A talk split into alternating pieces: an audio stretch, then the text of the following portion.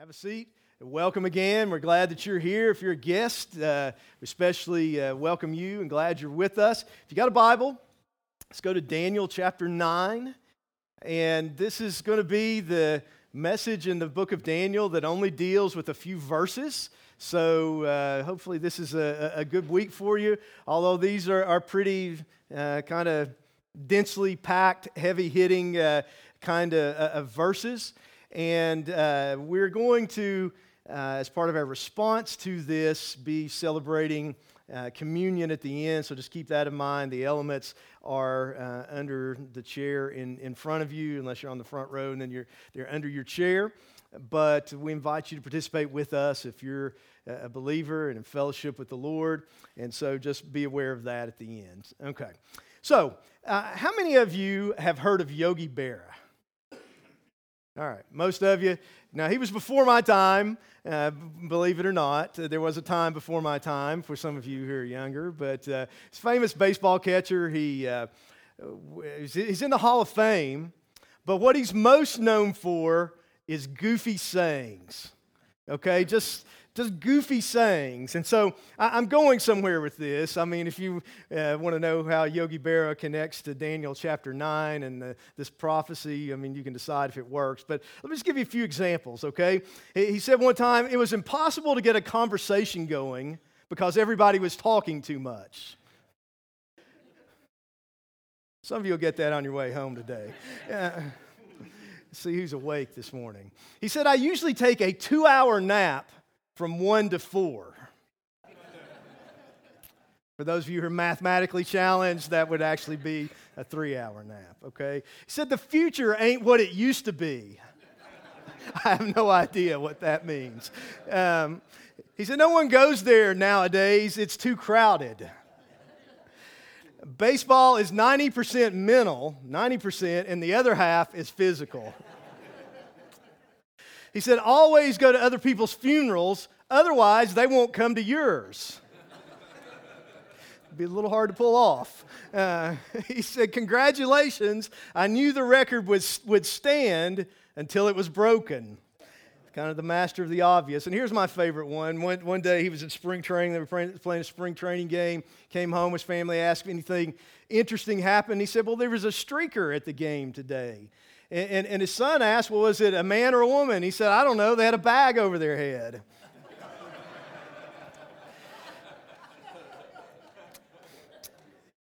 and, and then he said this, and, and this is we're kind of working towards. He says, It's tough to make predictions, especially about the future. it's tough to make predictions, especially about the future right? I mean, it's hard to know what's coming sometimes. I mean, you know, I, I would have thought UT would have won out and made it into the playoffs. I was definitely wrong uh, my prediction about that one, unfortunately. You know, more seriously, I think back to the end of 2019 and like just thinking how awesome life was at that point how great of a year 2019 had been, uh, with having no idea that in the next few weeks that Robin would uh, be diagnosed with cancer and COVID uh, would hit. A lot of times we have no idea what is coming. Yet in the book of Daniel, we've seen and we'll see again today that we worship a sovereign God who rules and reigns from his throne, who knows and predicts the future. And really, the only way that you can do that with, with certainty and with perfection is if you actually control the future. And what we're going to see this morning in the book of Daniel is God giving a general outline of the future, of God showing what his redemptive plan for the world is in, general. And then we're going to see a very specific prophecy, even about the timing of the coming of Jesus, the Messiah, to die for our sins. Now, just a, a couple of quick things in, in, in review and in, in, in, in background. Remember, mm, one of the things I've told you in Daniel that you know, part of the reason I believe this, and really part of the reason I believe the Bible and believe in Jesus, is because of the fulfilled prophecies in the Bible.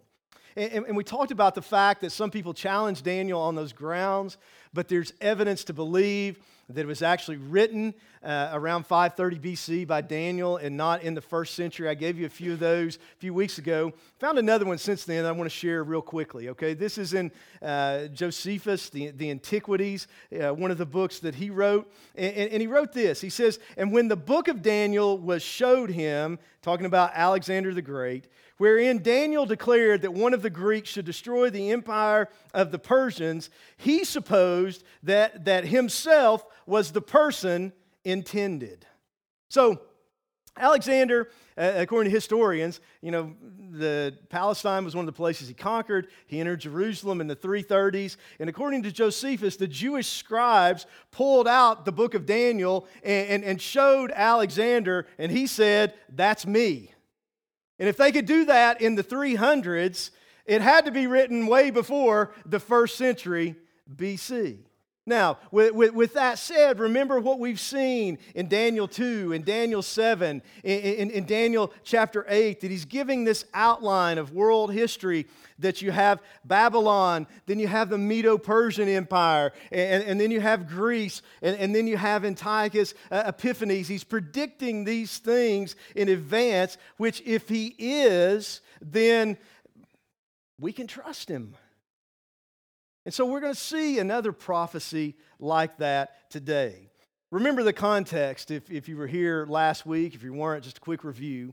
So, Daniel, in the, in the early part of Daniel chapter 9, he's having his quiet time. He's reading the Bible. He's got the, his, coffee and his journal and the scroll of uh, uh, Jeremiah rolled out. And, and, he reads that this exile that they're in is going to last 70 years. And, and, and he remembers 1 Kings chapter 8, and that gives instructions on what you're supposed to do when the people of God are in exile because of sin, that you're to turn back toward Jerusalem and you're to pray and to confess sins and, and, and you're to repent. And, and, and Daniel's doing that in Daniel 9 1 through 19, and he's asking God for his mercy on his people.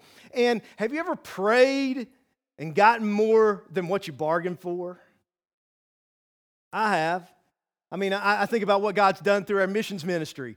Yeah, I prayed for that, but it's more than what I bargained for. Praise God. But it's also, it's exciting, but it's also a little overwhelming. And that's basically what Daniel experiences here at, at the end of Daniel chapter 9 because he gets this, this vision, this direction, this explanation, and it's beyond him, bigger than him. It's more than what he anticipated. He's thinking about, well, the 70 years is almost up. It's time to go back to the land. We better get ready. But God God decides to show him beyond 70 years, 70 times seven, we're going to see, but really, God is giving him a panoramic view of his redemptive plan for the ages and how he's going to fulfill it. So, this is what Daniel 9 20 through 27 says. He says, Now, while I was speaking, praying, and confessing my sin and the sin of my people Israel, and presenting my supplication before the Lord my God for the holy mountain of my God. Yes, while I was speaking in prayer, the man Gabriel, whom I had seen in the vision at the beginning, being caused to fly swiftly, reached me about the time of the evening offering. And he informed me and talked with me and said, O Daniel, I have now come forth to give you skill to understand. At the beginning of your supplications, the command went out and I have come to tell you, for you are greatly beloved. And we talked about this last week. Remember, that's not just Daniel. The Bible tells us that nothing can separate us from the love of God in Christ Jesus our Lord. That even as the Father loves the Son, the Son loves us. You're greatly beloved in Christ. And when you pray, God hears your prayers as a greatly beloved child of God, just like He did with Daniel. He's not a special case. So he says, therefore, consider the matter and understand the vision. And so here's the vision in these four verses. It's what we're going to focus on this morning. So he says, 70 weeks. Let me just stop and say something there. So, little word association. If I say the word dozen, what do you say? 12. Okay? Uh, uh, dozen equals 12. Well, weeks in this context is something called a heptad. It's a seven, it's what it is. It's used this way at times in the Old Testament. It could be days, it could be years. In, the context here, it's years. So when we think about 70 weeks, it's 490 years, and, we'll unpack this, but just think of it this way. So he says 70 weeks are determined for your people. Who's his people? Israel, the Jews. And for your holy city, what was their holy city? Jerusalem. So understand that that's the context of what he's talking about. That's the ultimate picture of all of this. To accomplish six things. In other words, Daniel's thinking, hey, we're just going to come back to the land. But God says, I'm going to do these six things to finish the transgression, to make an end of sins, to make reconciliation for iniquity, to bring in everlasting righteousness, to seal up the vision and prophecy, and to anoint the most holy. And accomplish those six things. He says, Know therefore and understand that from the going forth of the command to restore and build Jerusalem until Messiah the Prince, there should be seven weeks, which is how long in this context?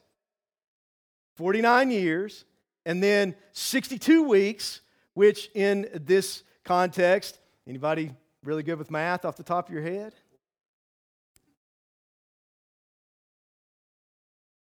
Um,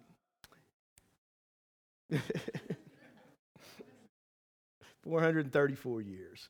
Uh, so it says, The street shall be built again and the wall, even in troublesome times. After the 62 weeks, Messiah shall be cut off, but not for himself. And I'll show you that cut off means he dies. Um, and the people of the prince who is to come shall destroy the city and the sanctuary. The end of it shall be with the flood. Until the end of the war, desolations are determined. Then he shall confirm a covenant with many for one week.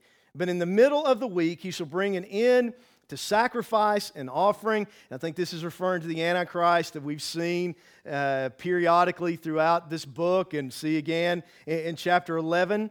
Uh, and on the wing of abomination shall be one who makes desolate, even until the consummation which is determined is poured out on the desolate. And this is something. Uh, we've looked at this before, but Matthew 24, 15, Jesus spoke of the abomination of the desolation spoken of by Daniel, uh, the, the prophet. And so this was something that was future still even at the time of Jesus. I, I think it's another one of these things uh, that's a dual fulfillment of a prophecy. It was fulfilled in some sense when the Romans destroyed Jerusalem in 70 AD, and will be ultimately and completely fulfilled at the end of uh, time as we know it by the Antichrist. But we'll unpack that later. So, based on this background and what we've read in this scripture that I'll try to unpack for you, as we've done throughout this conviction, action, Christ connection, I think the conviction that God wants us to take from this is that the world seems out of control, but God is fulfilling his sovereign plan of redemption through Jesus.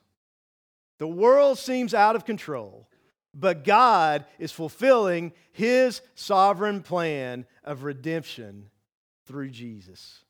Listen, everything seems crazy. But in heaven, everything's running right on schedule. God's got it planned. He's working everything out. If you don't believe that, let's unpack this prophecy. So, there's five truths that I want to tell you here that I think kind of support, amplify, develop from these verses this conviction that I just shared. Number one, God's plan is certain to be fulfilled. God's plan is certain to be fulfilled. Notice the word here, the fourth word in, in verse 24 determined. 70 weeks are determined. It, it, it literally means cut off or, or cut out or uh, decided. It's basically like God cut out of history this special time frame to accomplish something in. He's decided, he's predetermined, he's wired things to make this happen. You say, oh, I don't know about all that. Everything seems crazy and out of control to me. But again, if, if God has fulfilled these prophecies in the past, can't we be confident that he's going to fulfill them in the future? God's plan is certain to be fulfilled. Number two, I want you to see that God's plan is timed to perfection. God's plan is timed to perfection. Again, everything is running right on schedule. In, in a minute, I want to unpack this 69 weeks prophecy for you uh, just uh, a, a little bit, but let me read this to set it up. You remember in the New Testament, in Galatians chapter 4, it says, When the fullness of the time had come, is when Jesus came. At God's uh, exact, determined, opportune moment in history, Charles Spurgeon put it this way He says, The Lord God appointed a set time for the coming of his Son into the world. Nothing was left to chance. Infinite wisdom dictated the hour at which the Messiah should be born and the moment at which he should be cut off. His advent and his work are the highest point of the purpose of God, the hinge of history, the center of providence, the crowning of the edifice of grace and therefore peculiar care watched over every detail. Now, let's look at verses 24 and 25 for just a minute. So he says 70 weeks, 490 years are determined to do these things. And then verse 25, he says, Know therefore and understand, excuse me, that from the going forth of the command to restore and build Jerusalem until Messiah the Prince. There shall be seven weeks and 62 weeks, uh, 69 weeks, 483 years in total. Now, how did all that work out? Well, okay, this is something that will give you a headache. All right? So let me just start with that. And, and, and, there's a lot of things you can, you can read about it. There's articles on the internet, there's books that have been written about all of this. And so I'm going to try to boil this down into something hopefully digestible in less than five minutes, but it's a pretty amazing thing. Um, you know, honestly, I've spent a lot of time on this over the last two or three weeks, giving myself some headaches, I think, because I wanted to kind of settle where I stood on this for myself. And where I ended up today is not exactly where I've started. So th- th- there's, there's two things, two, two big questions to this. Okay? So when it, when it says the going forth of the command to restore and build Jerusalem, when was that exactly? That's the first question. And then the second question is when exactly was Jesus born and crucified? Okay? Now, the date of Jesus' crucifixion, there's two, it's one of two dates we can say almost for certain. It was either April the 7th, AD 30, or April the 3rd, AD 33. And, and, and there's reasons within Scripture and history and, and, a lot of things that narrow it down to one of those two dates that I'm not going to go into all the details of. So, so that's one side of the equation. It's, it's which date do you use for kind of the end point of this. But then there's the question of which date do you use for the beginning point of this? Uh, I mean, exactly what's it referring to when it says the command to restore and build Jerusalem? And, and the reason there's some question about that is because the Jews went back and restored their land in stages. Remember, Cyrus decreed in around 538, 537 that they could go back. And under Zerubbabel, the book of Zechariah, they started trying to rebuild the temple. That didn't go real well. And then you've got Ezra, and then you've got Nehemiah. And so there's really, if you take this literally, and now some people would say this is just talking about symbolic periods of time, but I don't think that because I think it's too specific. But if you take it literally, you got to pick one of those dates.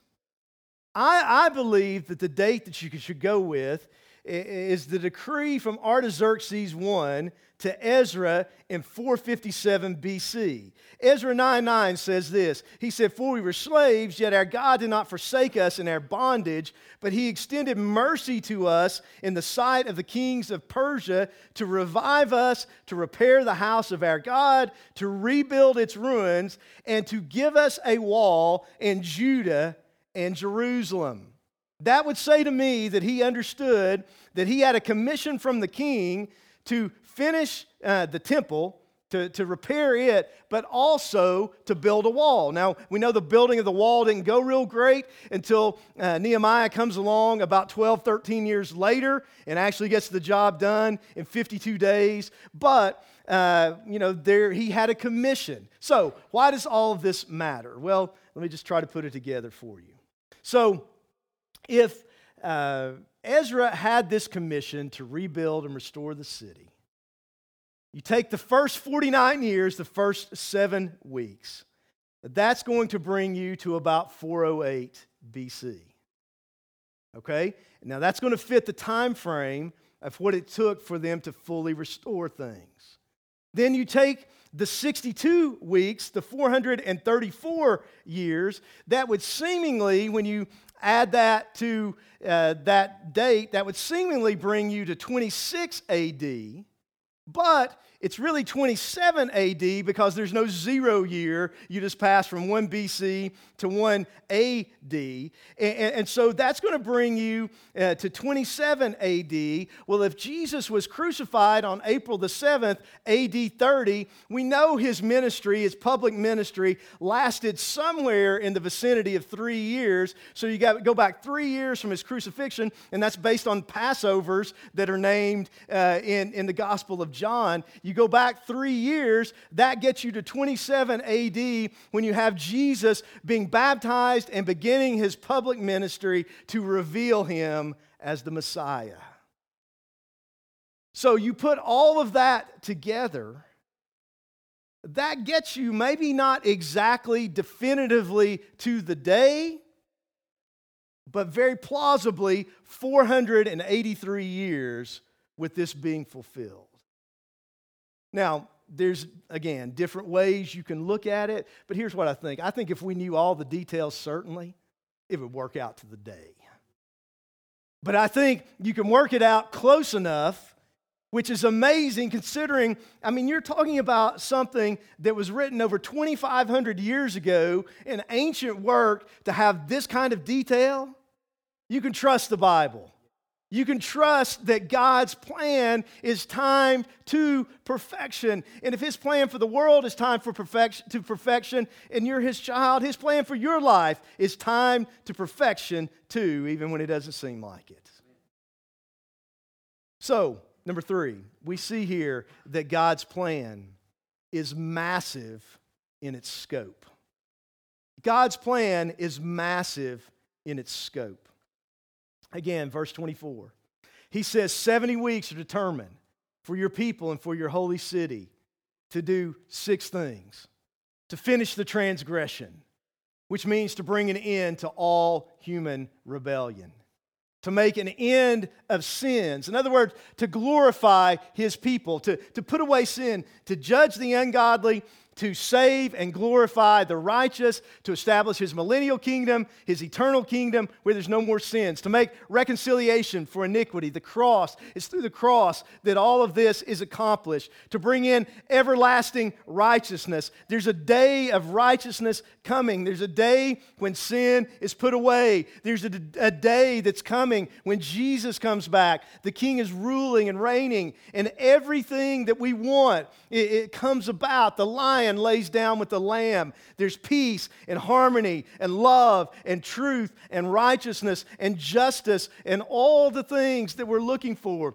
He says to seal up vision and prophecy, meaning that every prophecy is fulfilled, to anoint the most holy, which would mean the reestablishment of the temple that's talked about in uh, the book of, of Ezekiel. In other words, Daniel thought he was praying about getting to go back to their homeland after 70 years in exile. But God showed him what H.C. Leupold calls the divine program of the ages.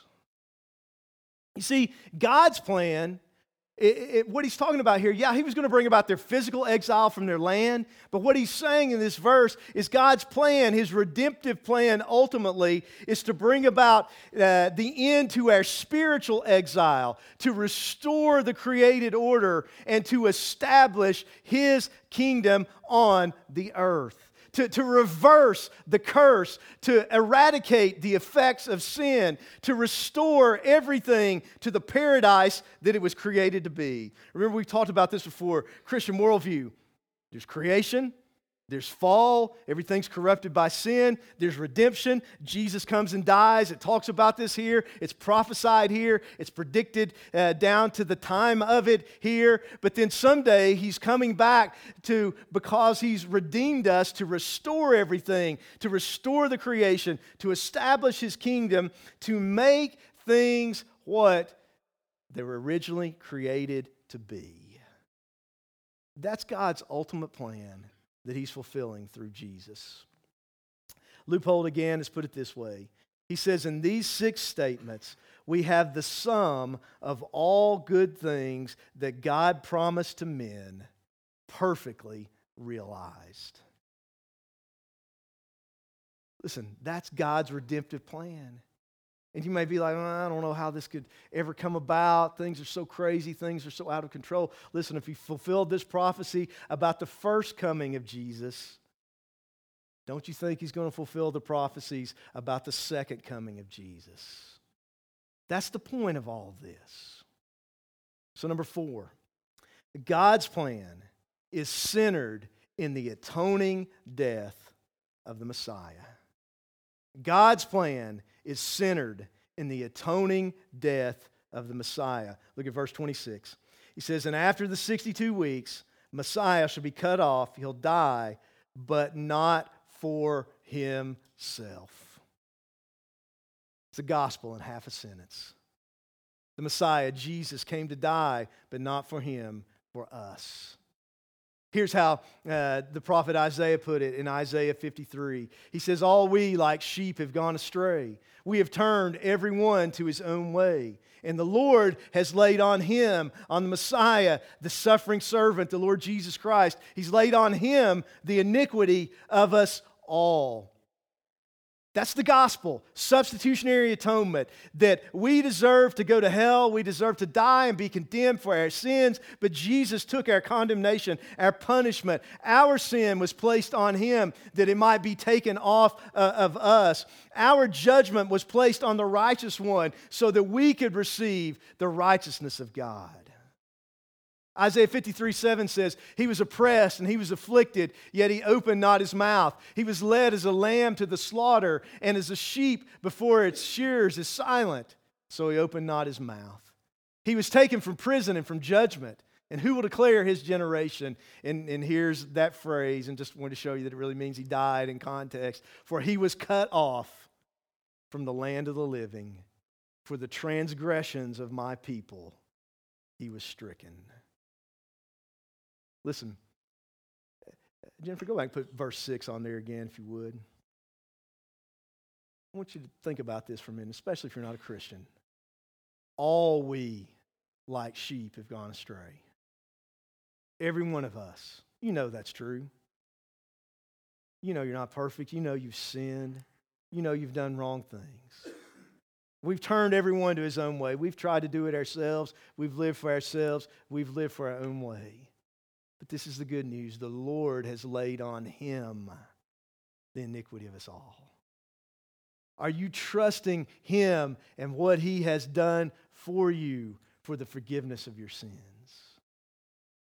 You see, the cross is the centerpiece of human history.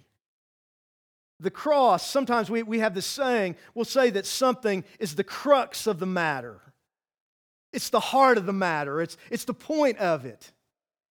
You know what's interesting about that? The word crux comes from the Latin, and it's the word cross. The crux of the matter, the heart of the matter, the centerpiece of it all is, is the cross of Jesus Christ. You see, they wanted to be redeemed from their exile and be restored to their land. But see, Jesus died for them and for us to redeem us from our exile to Him and restore us to a relationship with Him. You see, Daniel was thinking one thing, God had so much bigger. See, a lot of times that's how we think. We think about a particular situation or circumstance, and we're wanting God to deliver us from that circumstance, to make things better, to bail us out. But God is thinking so much bigger. He wants to do more in and through us and for us. He wants to forgive us and redeem us and transform us and, and, and help us and make us who He wants us to be, to change us from the inside out. And then out of that, out of Christ in us, then we can deal with our circumstances. We get it backwards. But the cross is the heart of the matter. I think sometimes we take that for granted. We've been in church, we hear about it so much. But you know, the cross is an offensive message. You know, Paul said in 1 Corinthians 1:18 that the message of the cross, the proclamation of the cross, is foolishness to those who are perishing. And, and that's what people think. Why would you believe in that bloody religion? I mean, Alistair Begg says preaching the cross is like dying naked every week because it's not popular it's offensive i mean again we take it for granted you know paul said galatians 6.14 god forbid that i boast except in the cross of our lord jesus christ that's a crazy verse I mean, why would you boast in torturous death by crucifixion? And I mean, boast is to brag, to worship, to exult in, to find your identity in. Why would you find your identity in a crucifixion? That's an offensive message. Why is the cross offensive? Well, because there's two doctrines combined up in, in, in the cross that are, are just hateful to our natural selves. One is the doctrine of original sin and depravity. Because the cross says that God is so holy and I am so messed up that it took the death of the Son of God for me to be forgiven. Now, that runs against the narrative because the narrative is in most people's minds that if there's a God, He's a good God, and since He's a good God, He'll let good people into heaven, and I'm good enough. Now, you may not be good enough, but I'm good enough. I'm a pretty good person by my standards and whatever standard we want to give. That, that's the narrative. The other thing that's hated, even amongst so called Christians today, is the idea of substitutionary atonement. See, if you talk about the cross as a revelation of God's love, as G- Jesus as a martyr, Jesus as an oppressed uh, sufferer, you'll be popular.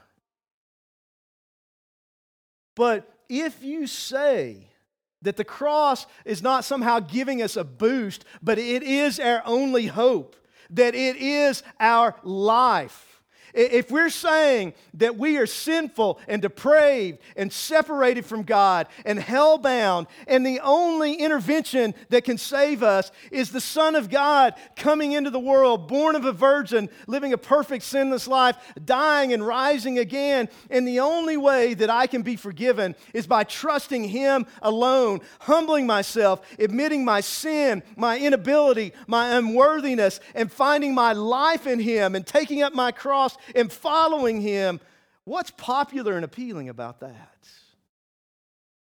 But here's the reality He is the only way to God. He is the only way to God.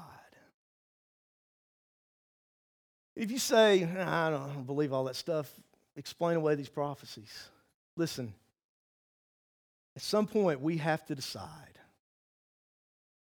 if we're going to be just all religious or if we're going to trust Christ alone and surrender our lives to Him and follow Him. Say, Jesus, forgive me.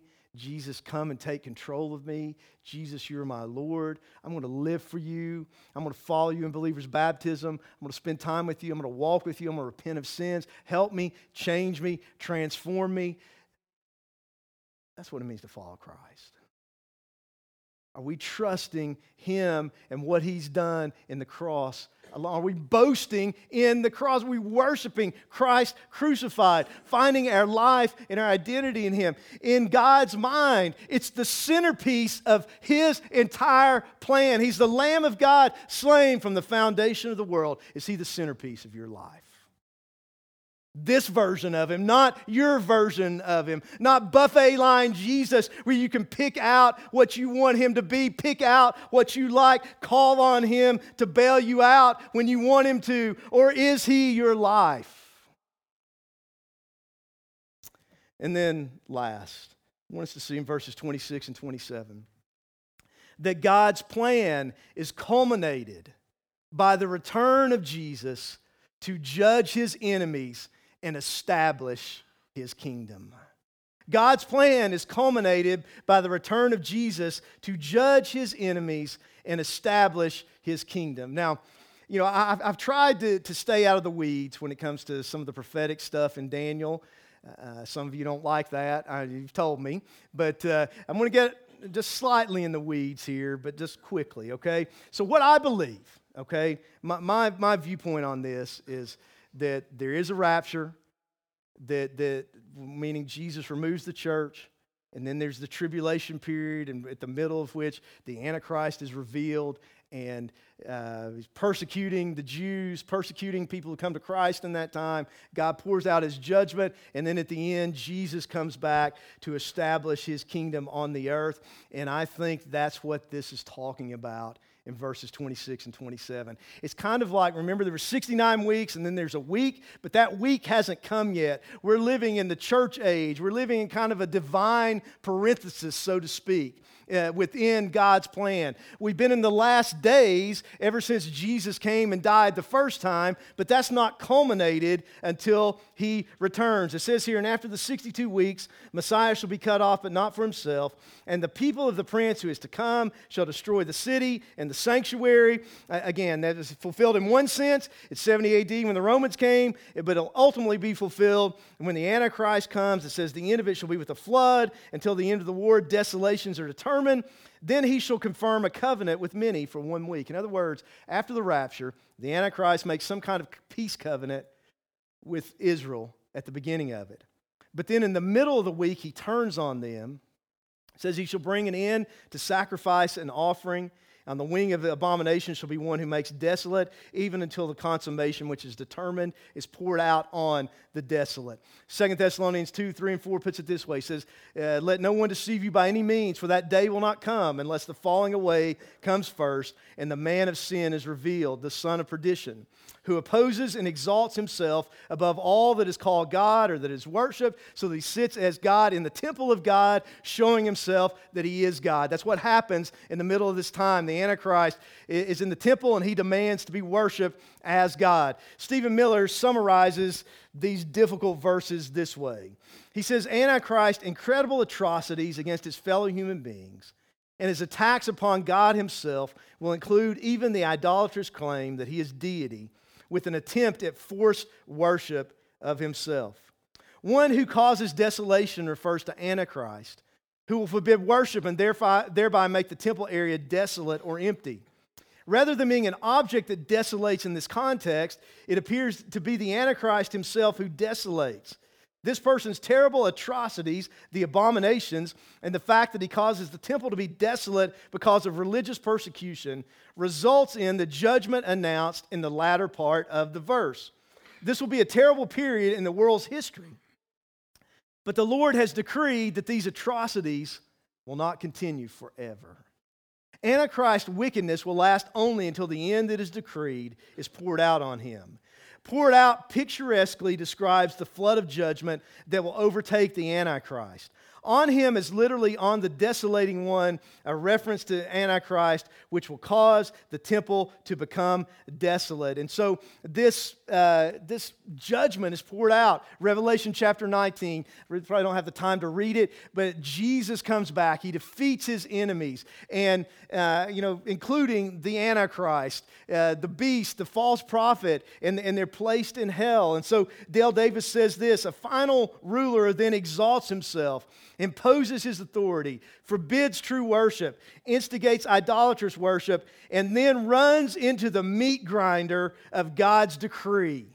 Predetermined, on target, certain, and it ends in the establishment of the kingdom to fulfill the six things that we read about earlier the end of rebellion, the end of sin, the establishment of righteousness, the building of the temple, the fulfillment of all prophecies. Why? Because Jesus atoned for our sins on the cross. He won the victory, and now He's inviting us to trust Him, to come to Him, to be saved, and we can do that and receive grace or we can reject him and receive judgment.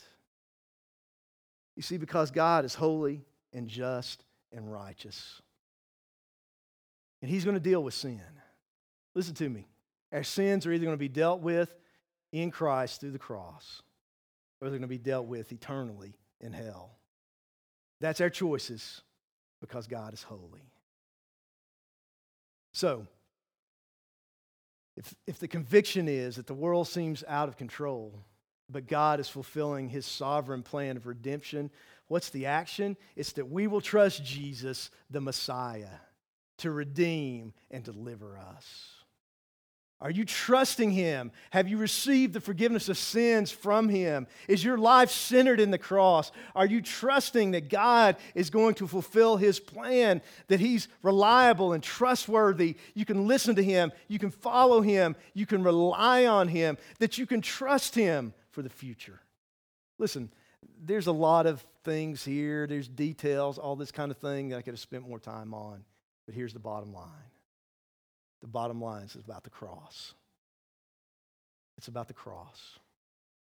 And so I want to end. I, you know, I don't want to be all about again in, in the weeds with this. I want to end with this. I want to show you about a four-minute video clip of Alistair Begg preaching, and he's talking about the cross. And this is one of the greatest sermon clips, in my opinion, that you could ever see. Think about what he says here.